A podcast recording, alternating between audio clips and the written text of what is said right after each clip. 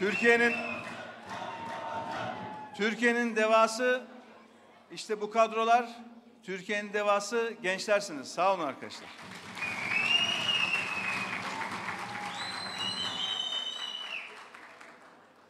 Değerli arkadaşlarım, Genel Merkez Kurulu üyeleri, Hatay Teşkilatımızın ve İskenderun Teşkilatımızın çok değerli başkanları, siyasi partilerin, sivil toplum kuruluşlarının, meslek örgütlerinin kıymetli temsilcileri, değerli muhtarlarımız, teşkilat mensuplarımız, sevgili İskenderunlu gönüldaşlarımız, değerli basın mensupları, ekranları başında ve sosyal medya hesaplarımızdan bizleri izleyen tüm vatandaşlarımız.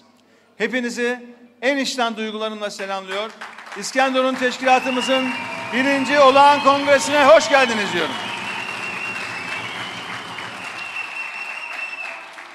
İskenderun muhteşem. İskenderun hazır.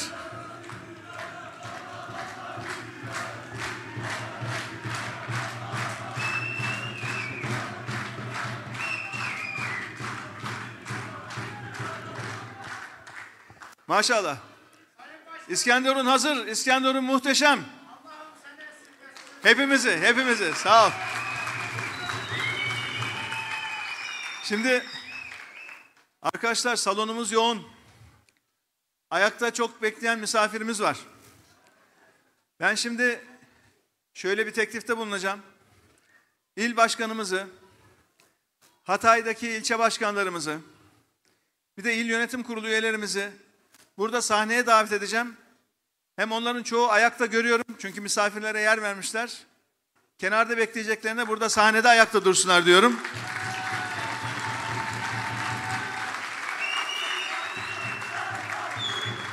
Hem de şöyle, şöyle biraz ge- şu sahne sahnenin önüne doğru şey yaparsan oradan.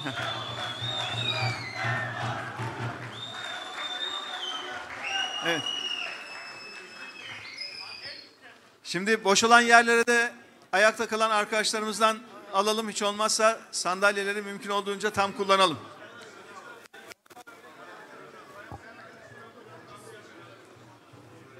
Evet.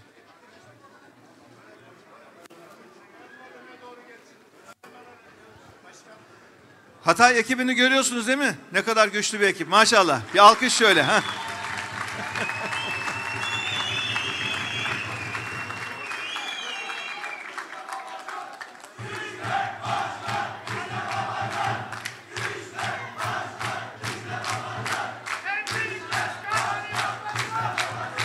Sa Sabit Bey. Şöyle. Güven Bey'i de şöyle. Şöyle hanımlar kenarda kalmasın hanımefendileri de şöyle ortalara doğru alalım sizi. Şöyle ortalara doğru. Evet. Evet. Valla yer açmaya çalıştık ama daha dışarıda çok arkadaşımız var. Hala ayakta olanlar artık kusura bakmasınlar. Burayı da doldurduk.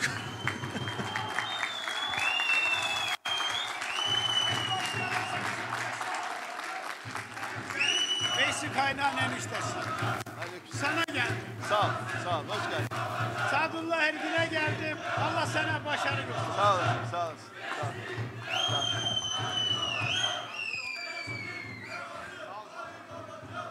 Evet. Gençler sizi seviyoruz. Siz önden yürüyorsunuz, biz peşinizden geliyoruz. Hiç merak etmeyin.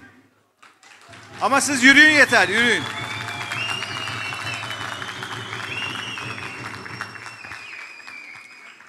Evet, değerli arkadaşlarım. Deva Partisi ülkemizin dört bir yanında damla damla büyüyor. Partimiz Türkiye'nin devaya susamış topraklarına hızla yayılıyor. Türkiye nihayet devasına kavuşuyor. Ben Deva Partisi teşkilatının gücünü her gün Türkiye'nin her yerinde görüyorum ve yüreğimde hissediyorum. Her gün, her gün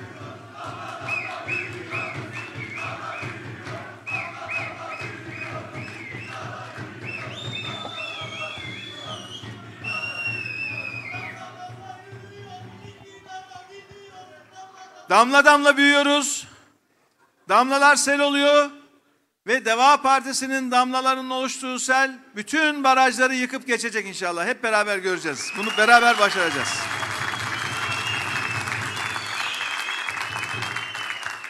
Değerli arkadaşlarım, her geçen gün Deva Partisi'nin Türkiye satında yayıldığı her geçen gün ve maalesef ülkemizdeki sorunların da gittikçe büyüdüğü her gün diyorum ki iyi ki Deva Partisi'ni kurmuşuz. İyi ki bu yola çıkmışız diyorum.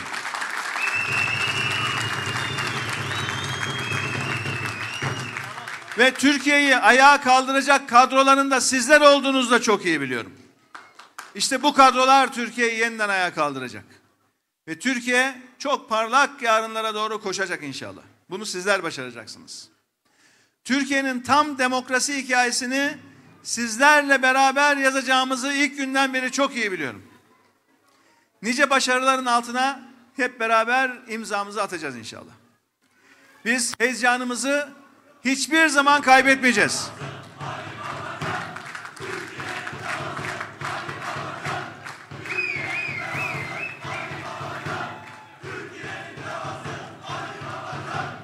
Hep beraber hep beraber kadro olarak Türkiye'ye deva olacağız arkadaşlar. Hep beraber. Türkiye'yi Türkiye'yi, ülkemizi hukukla biz buluşturacağız. Biz. Türkiye'ye güveni yine biz getireceğiz. Zenginliği yükselten kadrolar yine bizler olacağız. Ülkemizi bu krizlerin pençesinden yine hep beraber bizler kurtaracağız. Özgür ve zengin bir Türkiye olacağız inşallah. Özgür ve zengin.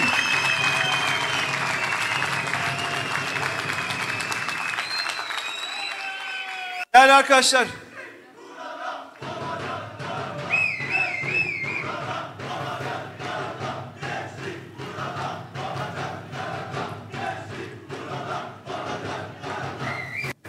Gençleri biz yanımıza aldık.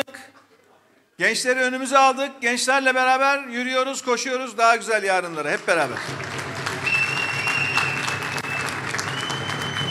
Değerli arkadaşlarım buraya ben Bolu'dan geldim. Türkiye'de ilk kez bir siyasi parti çevre ve iklim değişikliği konusunda bir eylem planı açıkladı.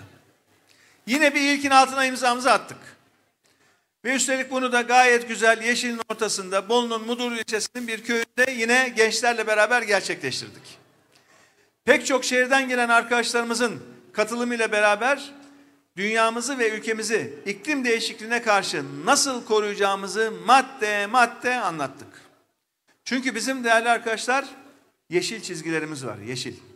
Ve en kalın yeşil çizgimiz de nesiller arası adalet. Nesiller arası adalet.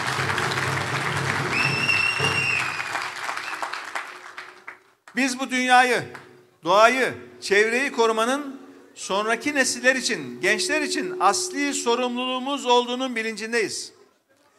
Eylem planımızın ardından da ertesi gün Bolu sokaklarındaydık. Vatandaşlarımızı dinledik.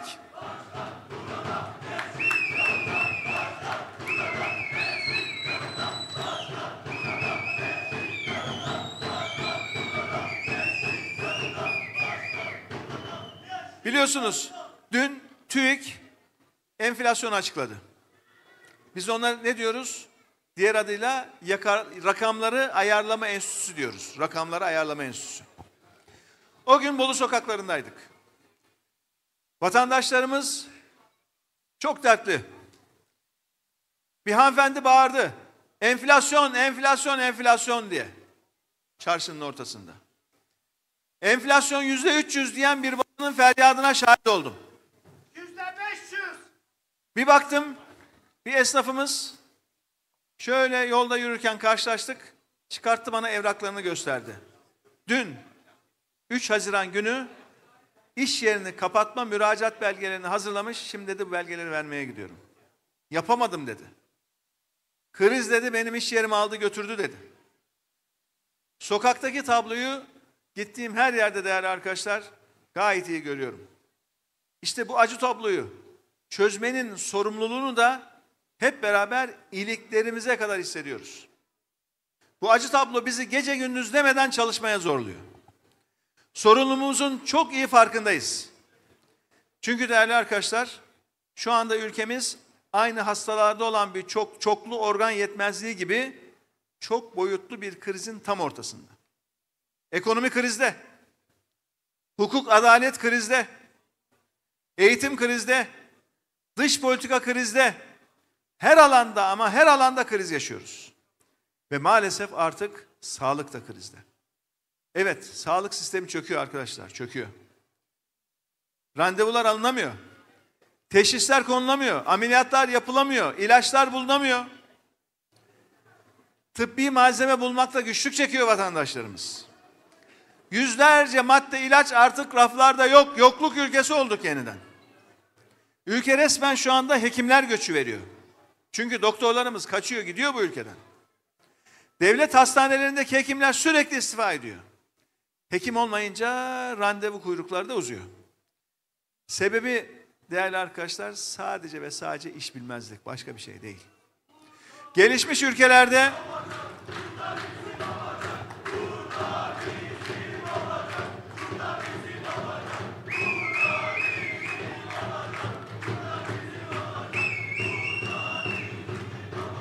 hep beraber hep beraber kadro olarak inşallah gireceğiz ve kurtaracağız arkadaşlar. Seçim günü geldiğinde vatandaşlarımız o seçim pusulasında devanın damlanın altına evet'i basacak sonrası bizde. Gerisini biz çözeceğiz inşallah. Bakın. Bakın arkadaşlar Dünya Sağlık Örgütü'nün hasta hekim ilişkisiyle ilgili standartları var. Ne diyor Dünya Sağlık Örgütü? Diyor ki bir hekim hastasına en az 20 dakika ayıracak diyor. 20 dakika muayene süresi diyor. Türkiye'de bu ne kadar biliyor musunuz? 5 dakikanın altında 5 dakika. 5 dakikadan fazla göremiyor bir hasta doktoru. Bir hasta doktorunu 5 dakikadan fazla göremiyor. Bir yandan da sağlık çalışanlarının maaşları enflasyon karşısında hızla eriyor gidiyor. Bu da yetmiyor. Devletin en tepesindeki kişi canını dişine takan doktorlarımızı, sağlık çalışanlarımızı milletin önüne atıyor ya. O da yetmiyor. O krizlerin ortağı var ya, küçük ortak. O da arada bir doktorlara saldırıyor. Hekimleri suçluyorlar. Giderlerse gitsinler diye kapıyı gösteriyorlar ya. Bir ülke en iyi yetişmiş vatandaşlarını başka ülkelere gitmesine, böylesine yol açar mı? Böylesine kolay olabilir mi bu iş? Peki sonuçta ne oldu? İşte çok sayıda hekim istifa etti. Yurt dışına gidiyorlar. Her ay yüzlerce hekimimiz yurt dışına gidiyor artık şu anda. İktidardakiler bu ülkede çalışanların hayatını zindana çevirirken, kapıyı gösterirken el alem ne yapıyor? Gelin biz de gelin diyorlar. Burada hem iyi şartlarda çalışın hem de insana layık bir hayat kaliteniz olsun diyor. Böyle giderse inanın birkaç yıla kadar ameliyat yapacak cerrah bulamayacağız doktorlarımızı. Bulamayacağız. Hastanelerde cerrah bulamayacağız. Ameliyat yapamayacaklar. Bakın arkadaşlar sağlık ciddi mesele ciddi. Bu işin ideolojisi şusu busu olmaz. Burada söz konusu olan can can. Bir iktidar kendi ellerimize yetiştirdiğimiz insan gücümüzü Amerika'ya, Avrupa'ya öyle bedavadan kolay kolay vermez, veremez.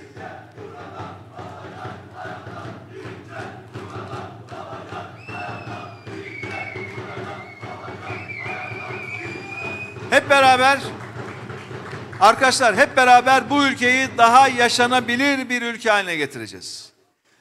Her yaştan gencimizin daha çok yaşamak istediği bir ülke haline getireceğiz Türkiye'yi.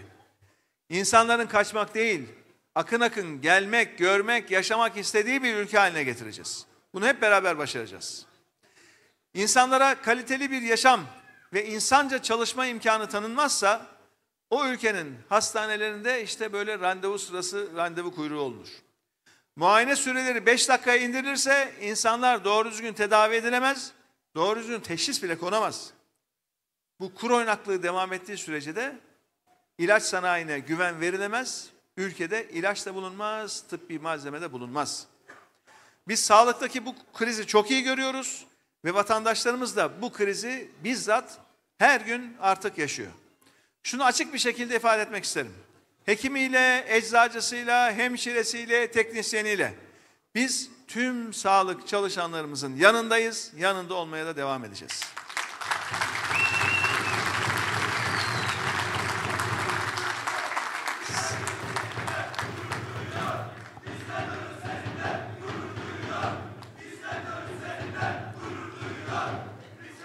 Biz İskenderun'la bu güzel şehrimizle gurur duyuyoruz. Sağ olun.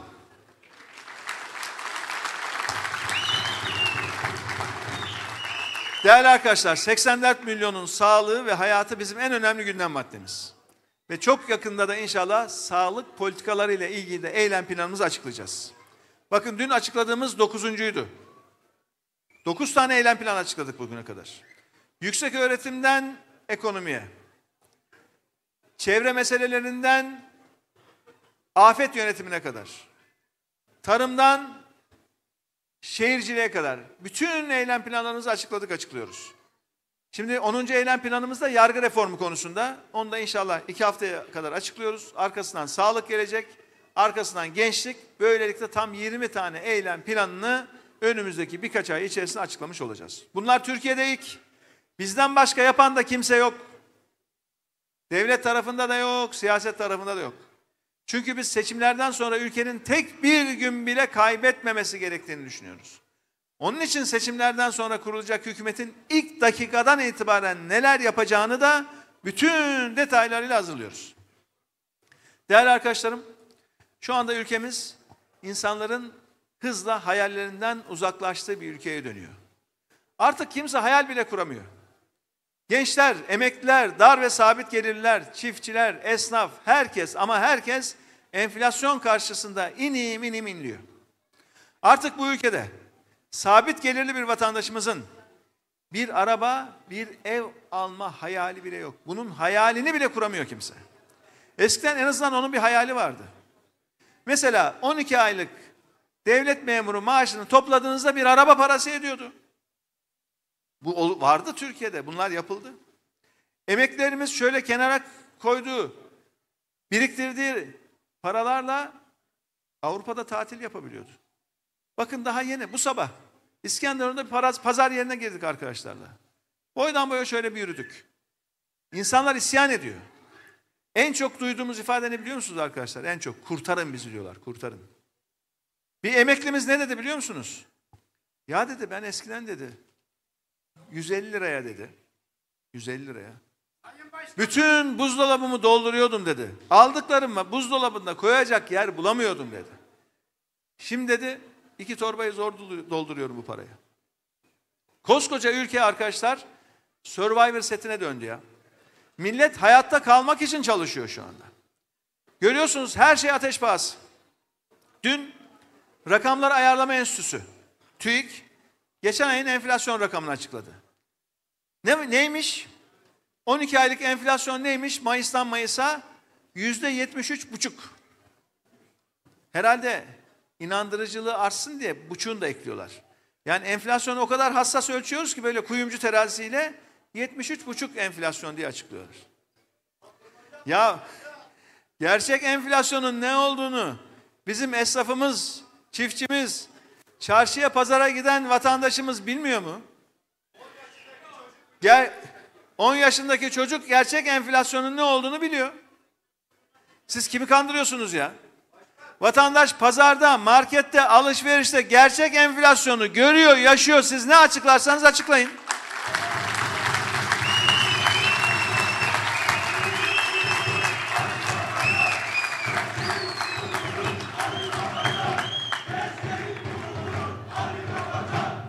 Siz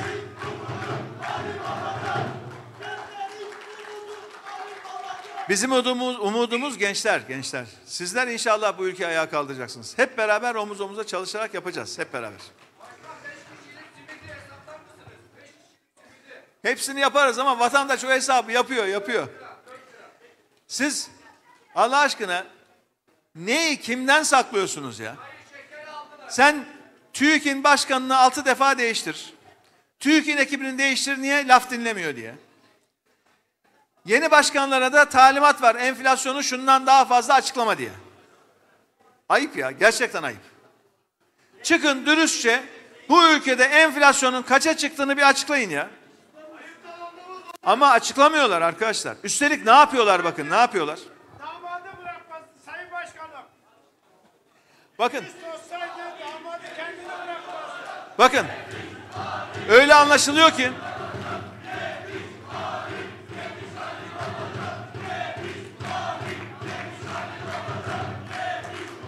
Değerli arkadaşlar. Öyle anlaşılıyor ki şu 84 milyonluk ülkede sokaktaki fiyatlardan haberi olmayan herhalde iki kişi var. Biri Erdoğan, diğeri Bahçeli. Onlar haricinde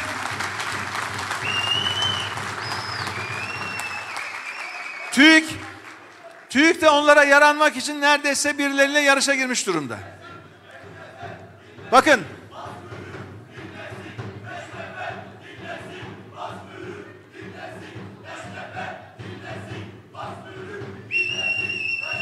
Yapacağız, yapacağız.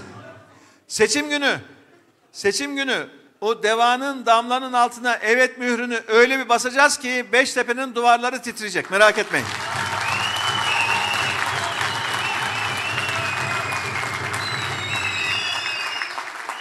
Ben buradan soruyorum. TÜİK iktidarın talimatıyla enflasyonu düşük gösteriyorsa bilelim. Yok birilerine yaranmak için enflasyonu düşük göstermek gayretindeyse onu da bilelim. Bakın bir de ne yaptılar bu ay biliyor musunuz arkadaşlar? TÜİK'in raporlarında bazı ürünlerin fiyatları yazardı. Bu fiyatlara baktık bu enflasyonu böyle hesap ettik diye. O fiyatları da kaldırmışlar bu ay. Onu da yazmıyorlar. Fiyatları oraya yazacak artık yüzde kalmamış belli. Fiyatları yayınlamayınca markette vatandaş fiyatları görmeyecek zannediyorlar. Ya siz ister açıklayın ister açıklamayın. Çarşıya pazara giden herkes fiyatları görüyor. İşte bugün sordum pazarcı esnafına. Şöyle orta boyda bir yumurta. 30'luk kutu. 30'luk karton. Dedim geçen sene Mayıs'ta kaça satıyordun? Bu sene kaça satıyorsun? Geçen sene dedi Mayıs'ta 11 liraydı. Bu sene 35 lira dedi. Küçüğü biraz düşüyor, büyüğün fiyatı yükseliyor. Ortalama bu. Üç misli ya, üç misli. Patates satan arkadaşlarımıza sordum. Geçen sene dedi 3 lira 4 liraydı bu sene 10 lira. 3 katı 3. Bakın 3 katından bahsediyoruz. Öyle yüzdelerle ifade etmiyoruz artık. 2 kat mı 3 kat mı 4 kat mı? Pazarın çıkışında bir dondurmacı kardeşimiz. Dedi ki sattığım dondurma dedi tam 5 kat. Külah da 5 kat arttı dedi. 5 kat 5 kat düşünün yani. Şimdi mesele şu mesele. İster asgari ücret, ister emekli maaşı. Bunlar ne kadar artıyor? TÜİK'e açıklattırdıkları o düşük uydurma enflasyon oranı kadar artıyor. Ama gerçek hayat çok hızlı pahalanıyor. Bütün sabit gelirli, dar gelirli vatandaşlarımız, asgari ücretlimiz, emeklimiz, memurumuz, işçimiz, hatta sosyal destek, sosyal yardım alan vatandaşlarımız. Hepsinin reel olarak satın alma gücü düşmüş durumda. Maaş yetişmiyor artık. Gerçekten değerli arkadaşlar 84 milyon bunu görüyor ama bunu biz iki kişiden duymuyoruz. İki kişiden. Yani 84 milyondan geri kalan 83 milyon 999 bin 998 kişi enflasyonun ne olduğunu biliyor. iki kişi görmezden geliyor. Akıl alacak gibi değil. Herkes biliyor. Gerçek enflasyonu herkes biliyor.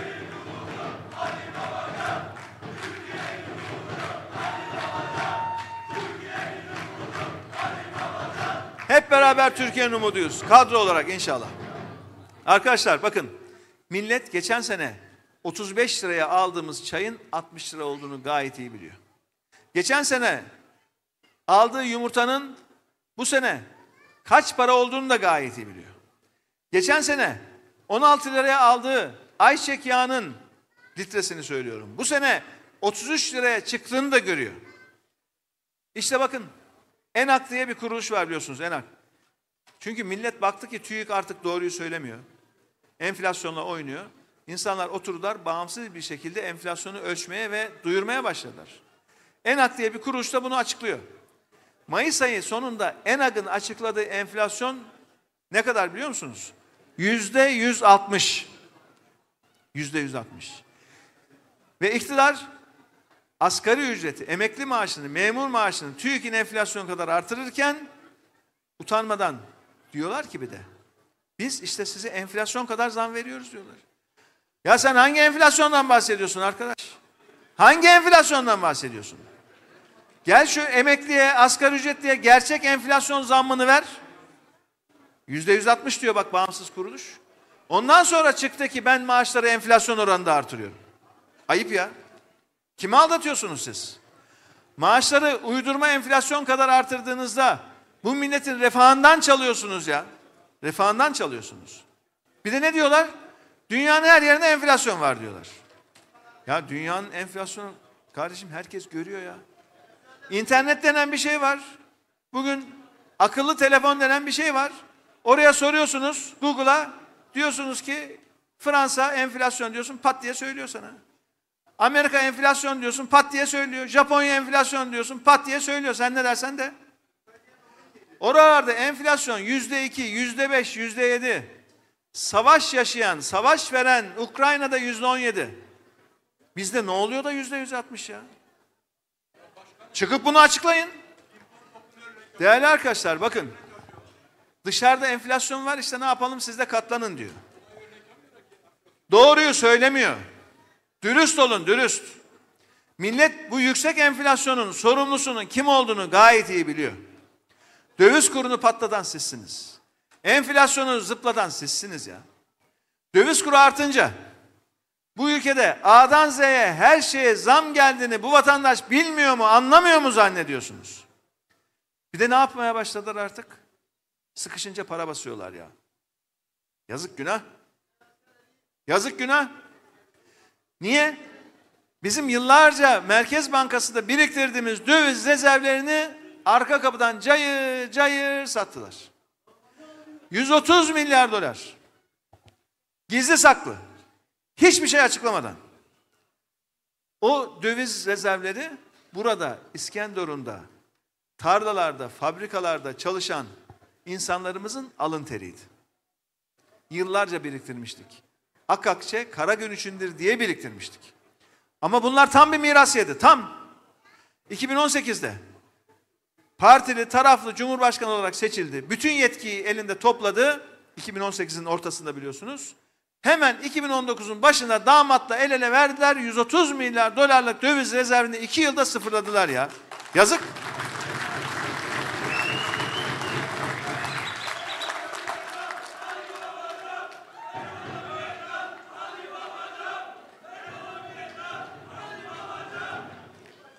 Hep beraber arkadaşlar hukuka da, demokrasiye de, ekonomiye de can olacağız. Bunu hep beraber başaracağız. Bakıyoruz. Bakın arkadaşlar. Şimdi dönüyorsun Merkez Bankası'na. Dönüyorsun Merkez Bankası'na.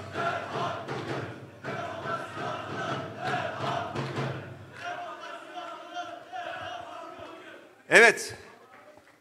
Onu inşallah programın sonunda hep beraber hatırlatacağız. Demokrasi diyeceğiz, atılım diyeceğiz, derhal diyeceğiz, bugün diyeceğiz. Bunu söyleyeceğiz.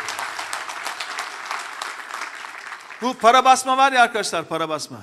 Çok kötü alışkanlık ya. Uyuşturucu gibi aynen uyuşturucu gibi. Bir alıştığın zaman zor vazgeçiyorsun. Çok sancılı oluyor. Bu ülke yıllarca bu yanlışa girmişti. Bu batağa girmişti. Onun için enflasyon düşmüyordu. Ne zaman ki Merkez Bankası bağımsız oldu, ne zaman ki ekonomi politikaları tutarlı bir şekilde uygulanmaya başlandı, işte o zaman tam 34 yıl sonra bu ülkede enflasyon tek haneye indi ve paradan 6-0 attık. Ama bu ancak ve ancak paranın değerini koruyan bağımsız bir merkez bankasıyla beraber olur. Bu ne dedi? Laf dinlemiyordu dedi. Attım Merkez Bankası Başkanı dedi. E kendi lafını da dinlemeye başladı. Talimat dışı Merkez Bankası hiçbir şey yapamıyor.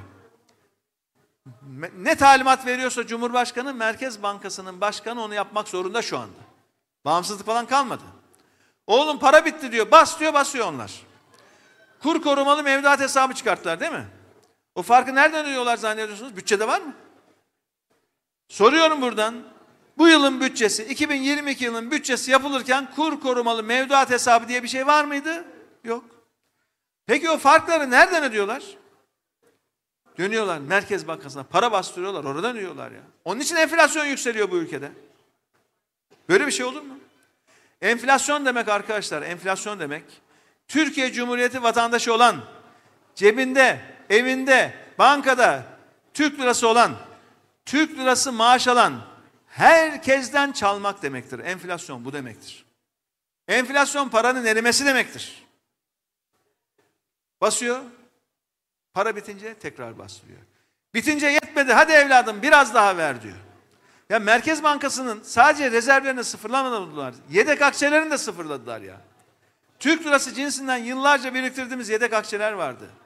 Bir günde, bir günde acımadan aldılar ve harcadılar, dağıttılar, tükettiler. Tam miras yedi diyorum ya, tam. Değerli arkadaşlar, işte bu para basmak hastalık. Uyuşturucu bağımlılığı. Akıl alır gibi değil. Basılan her bir liranın tedavüldeki paranın değerini düşürmeyeceğini bilmiyor musunuz ya? Bugün ilkokula, ortaokula giden insanlar bilir bunu. Gerçekten de arkadaşlar şu anda ülkemizde artık kronik yüksek enflasyon devri var. Bakın kronik yüksek enflasyon. Ama bunlar yanlışta ısrar ederse, yanlışta inat ederse ülkemiz Allah korusun hiper enflasyon dönemine girer. Hiper enflasyon. Ve maalesef o tarafa doğru gidiyoruz şu anda. Çünkü yanlışta inat var, yanlışta ısrar var. Akıl dışı, bilim dışı ne var ne yoksa uyguluyorlar Türkiye'de. Ve maalesef arkadaşlar bu enflasyon sonucu işte yoksulluktur, açlıktır. Bu enflasyonun sonucu dün sokakta bir vatandaşımın söylediği gibi zam, zam, zamdır.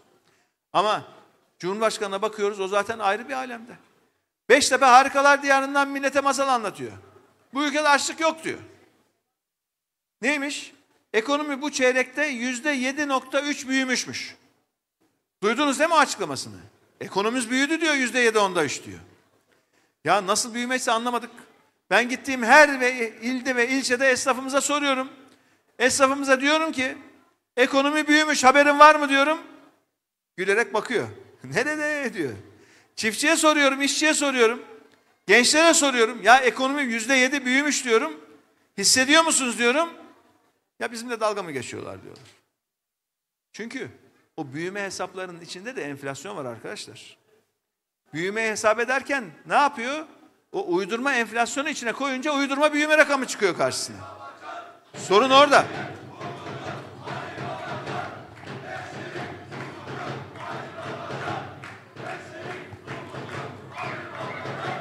Bunların büyüme büyüme dedikleri var ya arkadaşlar, büyüme dedikleri.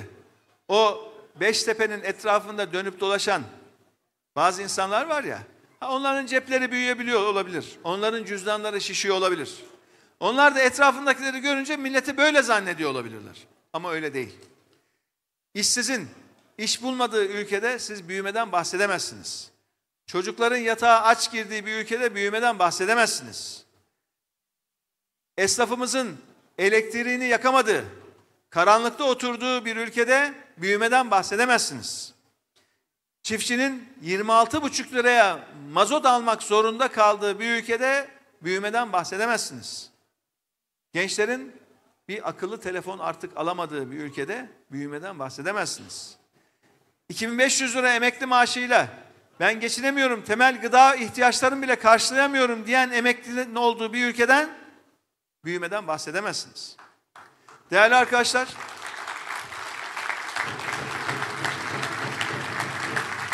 bakın dün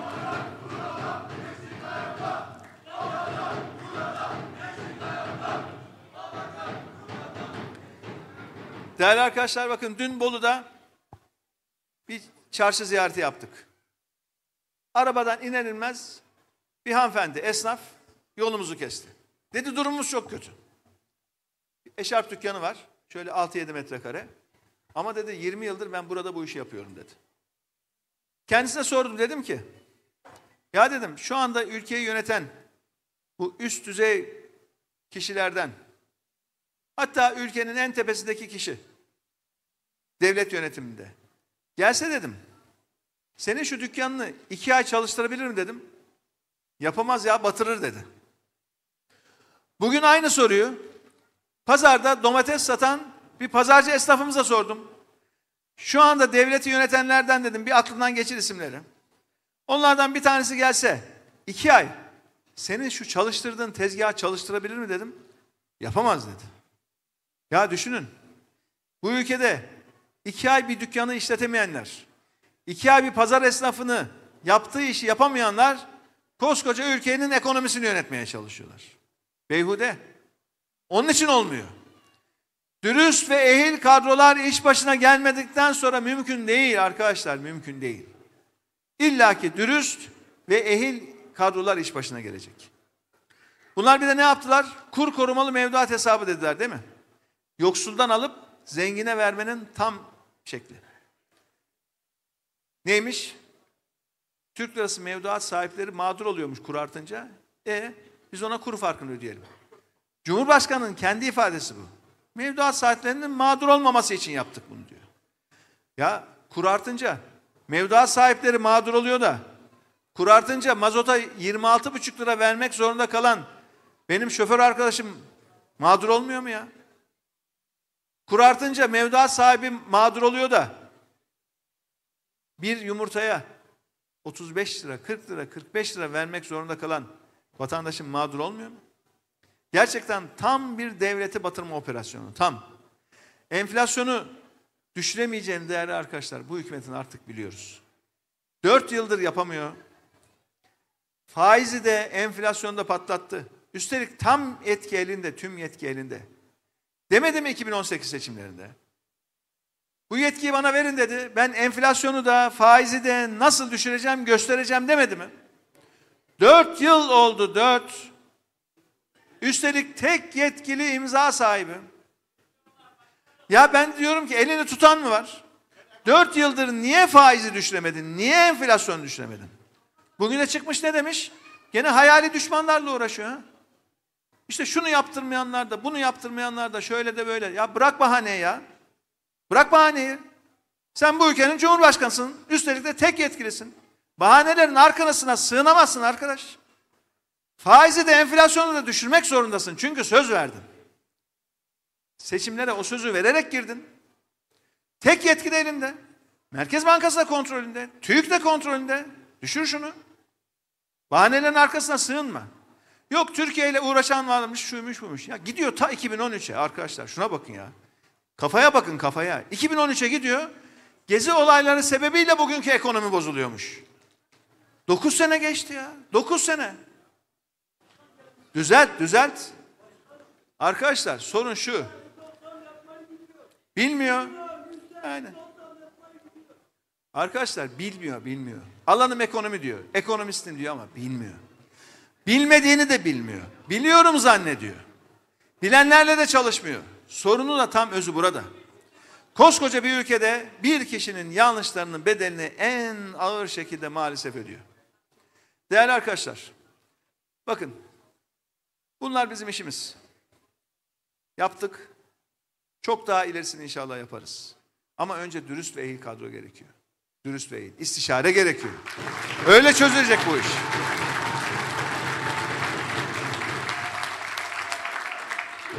Bakın.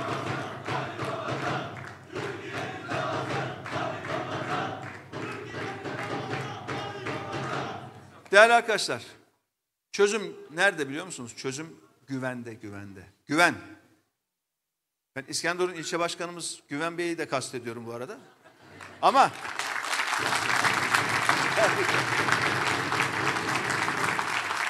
ama bir ülkede ekonominin düzelmesinin yolu güven. Güveni oluşturmayınca mümkün değil, çözemezsiniz. Mümkün değil. Gençler bana soruyor bazen. Peki ya diyorsunuz güven diyorsunuz da bu güveni nasıl oluşturacağız? Güven nasıl kazanılır diye soruyorlar. Ben de diyorum ki bakın bir dakikada sekiz maddede size özetleyeceğim. Güven nasıl kazanılır anlatacağım diyorum.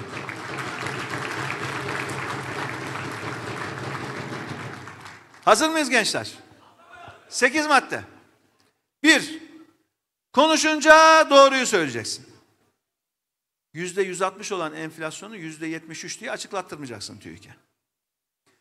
İki, söz verince tutacaksın. Enflasyonu da faizi de düşüreceğim diye 4 sene önce tek yetkili partili taraflı cumhurbaşkanı seçilip dövizi de faizi de patlatmayacaksın. Üç, emanete hiyanet etmeyeceksin. Devlet yönetimi bir emanet, emanet.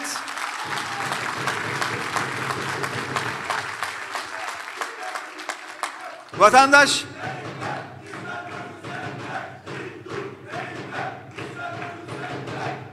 bizim bizim alnımız açık, başımız dik. Biz aldığımız emaneti gözümüz gibi koruduk. Yükselttik, yücelttik. Çok daha iyi bir hale getirdik. Sonra teslim ettik. 3500 dolarlık milli geliri aldık, 12500'e çıkarttık. Bitmedi. Dört, devlet yönetiyorsan güven kazanmak için her daim hukukla, adaletle hareket edeceksin. Hukukla ve adaletle. Beş, dürüst ve ehliyetli kadrolarla çalışacaksın. Liyakatlı kadrolarla çalışacaksın. Altı, her zaman istişare edeceksin. Bin biliyorsan bir bilene soracaksın. Ben ekonomistim, alanım ekonomi deyip de ülkenin ekonomisini batırmayacaksın. Yedi, şeffaf olacaksın. Açık olacaksın. Yıllardır Merkez Bankası'nın döviz rezervleri şeffaf bir şekilde yönetilirken arka kapıdan 130 milyar doları çarçur etmeyeceksin. Şeffaf olacaksın. Ve arkadaşlar 8 son madde her daim hesap vermeye hazır olacaksın. Her zaman. Bunları bunları yapın korkmayın. Dokuz çalmayacaksın, çıkmayacaksın.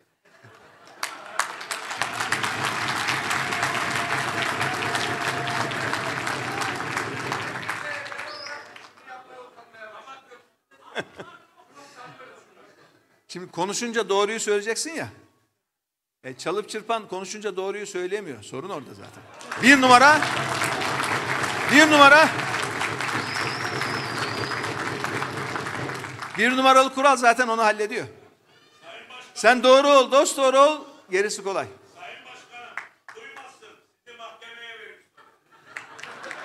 Biz biz açığız. Hesap veremeyeceğimiz hiçbir şey yok çok şükür. Biz rahatız. Başkaları korksun, başkaları. Biz rahatız.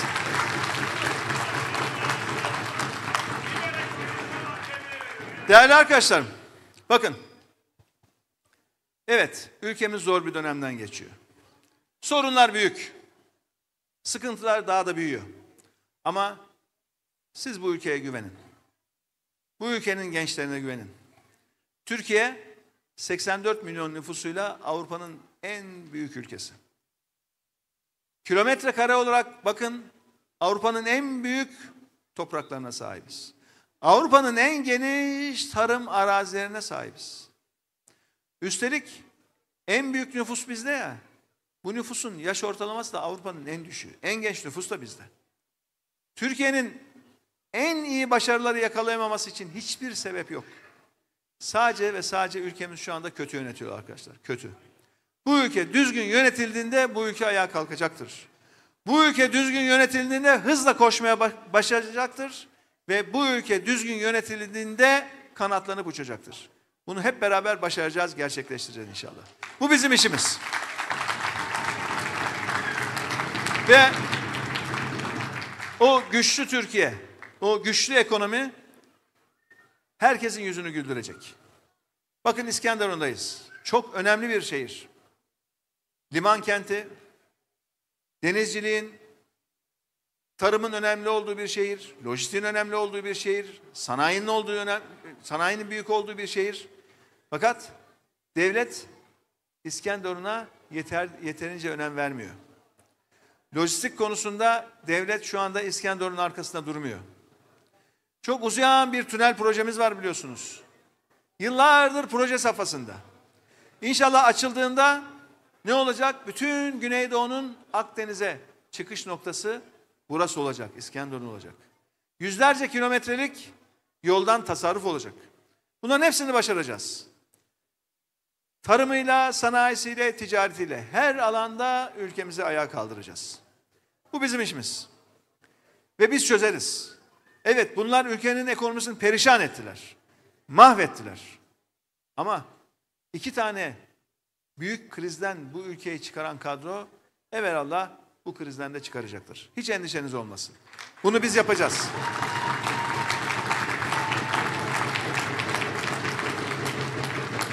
Enflasyonu tek haneye düşürmek gene bize nasip olacak.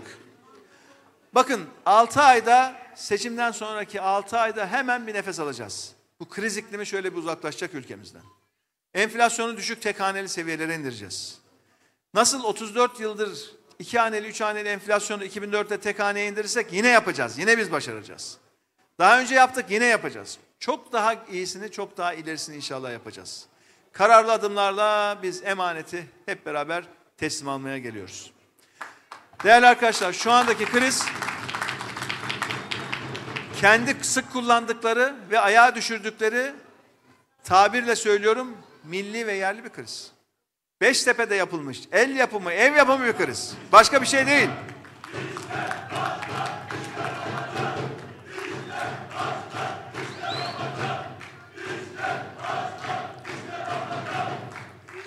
Bu krizi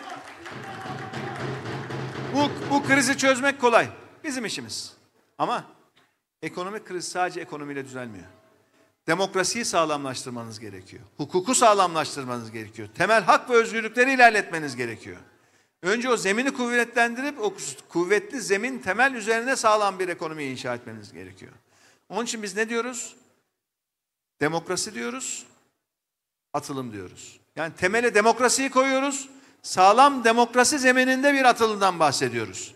Onun için demokrasi diyoruz, onun için atılım diyoruz, onun için derhal diyoruz, onun için bugün diyoruz. Hazır mıyız? Gençler hazır mıyız? Demokrasi. Demokrasi. Atılım. Atılım. Derhal. Derhal. Bugün. Bugün. Demokrasi. Demokrasi. Atılım. Derhal. Derhal. Bugün. Bugün. Son defa. Demokrasi. Demokrasi. Atılım. Atılım. Derhal. Derhal. Bugün. Hepinizi saygıyla, sevgiyle selamlıyorum. İskenderun Kongremizin hayırlı uğurlu olmasını diliyorum. Sağ olun, var olun.